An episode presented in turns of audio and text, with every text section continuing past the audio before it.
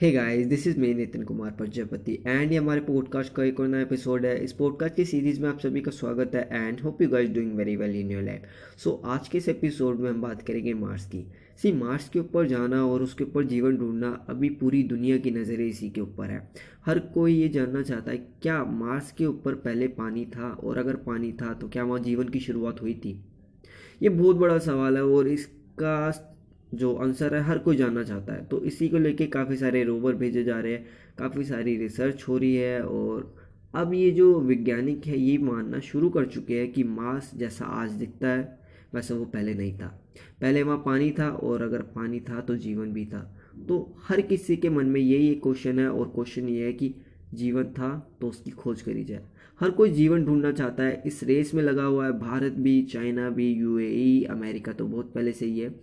तो अमेरिका ऐसा पहला देश है जिसने जो अपना रोवर है मार्स के ऊपर पहुँचाया और वो दौड़ा भी। काफ़ी साल मार्स जो अमेरिका का रोवर था उसने मार्स की सतह के ऊपर काम करा और काफ़ी सारी रिसर्च भी करी।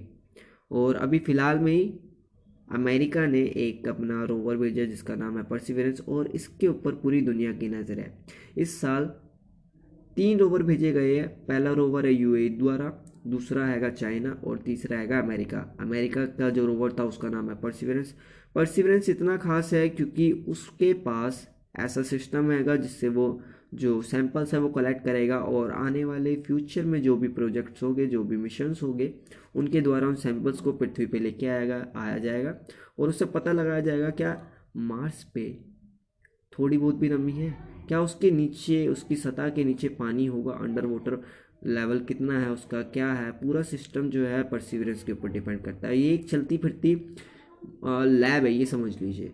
तो अभी अभी क्या हुआ था नेशनल जियोग्राफी नेट जियो अगर आप इस चैनल को फॉलो करते हैं तो इन्होंने इसके ऊपर पूरी डॉक्यूमेंट्री बनाई थी कि कैसे वो चलती फिरती लैब नासा ने बनाई। और ये जो मशीन बनाई गई, ये दुनिया में सबसे साफ़ चीज़ों में से एक है। मतलब इतनी साफ़ सफ़ाई किसी चीज़ के लिए नहीं बरती हुई जितनी आ, इस रोवर के लिए बनाई गई है। क्योंकि अगर यहाँ से एक भी पार्टिकल कोई भी चीज़ उस मशीन के अंदर आ जाती है और सैंपल्स के अंदर वो मिल जाती है तो हमें ये लगने लगेगा कि वो अब मतलब वहाँ पे लाइफ है। बट इसलिए उसको इतना ज़्यादा साफ़ करा गया इतना ज़्यादा क्लीन करा गया है मतलब कि अगर उसके अंदर कोई भी सैंपल आए तो उससे हम ये ना मान लें कि वहाँ पे इंसानी सबूत है या फिर लाइफ हो सकती है। तो इस चीज़ को समझना काफ़ी ज़्यादा ज़रूरी है कि अभी जो है ना, जो मार्स का इन्वायरमेंट है, वो ठंडा हैगा, काफ़ी ज़्यादा सूखा है और वहाँ पे हमेशा धूल उड़ती रहती है।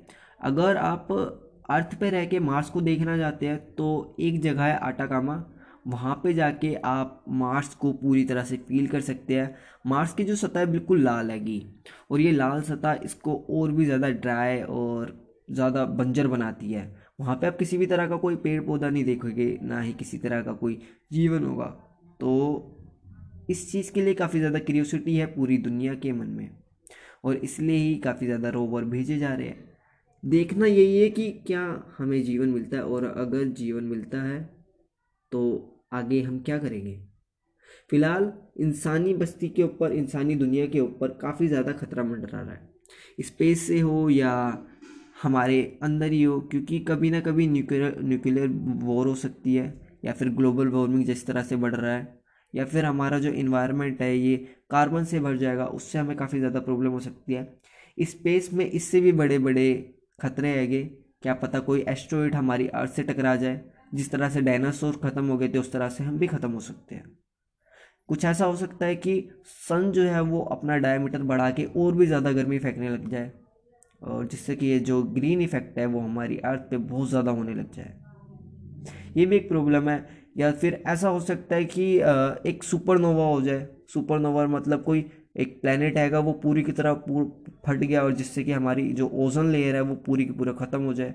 अगर ओजोन लेयर ख़त्म होगी तो हमारे जो समंदर है वो भी उड़ के, भाप बन के निकल जाएँगे और अर्थ जो है वो भी मार्स बन जाएगा।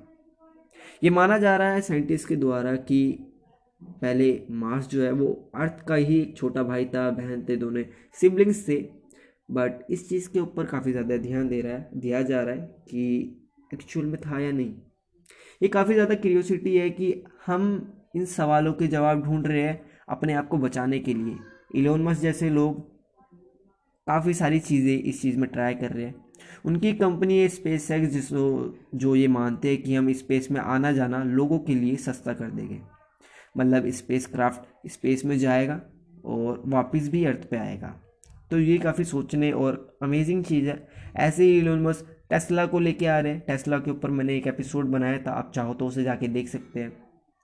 ऐसे ही हाइपर लूप है और और लिथियम आयन बैटरी ये सोलर पैनल को चार्ज करने में बैटरी सेव करने के लिए काफ़ी ज़्यादा रिलायबल है, काफ़ी ज़्यादा। इसकी लिथियम आयन बैटरी की हमें काफ़ी ज़्यादा ज़रूरत है सोलर पावर को सेव करके रखने के लिए चार्ज करके रखने के लिए। सो एलोन मस जैसे लोग और पूरी दुनिया में जैसे नासा हो गया, भारत हो गया चाइना हो गया यू हो गया, हर कोई इस चीज़ में आगे बढ़ रहा है, हर कोई जीवन की तलाश कर रहा है। देखते हैं इस चीज़ में कौन बाजी मारेगा। और ये भी देखना काफ़ी ज़्यादा इंटरेस्टिंग होगा कि जो इंसान है वो मार्स पे अपना कब्जा जमा पाएँगे या नहीं जमा पाएँगे। सो so, मुझे बताइएगा ये एपिसोड जो है वो आपको कैसा लगा कितना अच्छा लगा कितना पसंद आया। And thank you so much for listening bye bye